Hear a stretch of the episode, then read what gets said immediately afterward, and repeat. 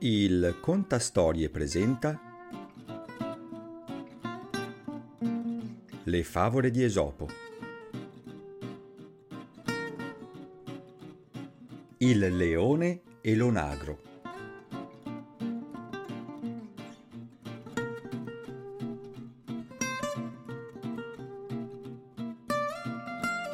Il leone e l'onagro andavano a caccia di bestie selvatiche.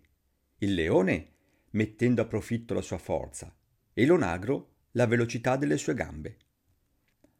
Quando ebbero catturato una certa quantità di selvaggina, il leone fece le parti, divise tutto in tre mucchi e dichiarò La prima spetta al primo, cioè a me che sono il re.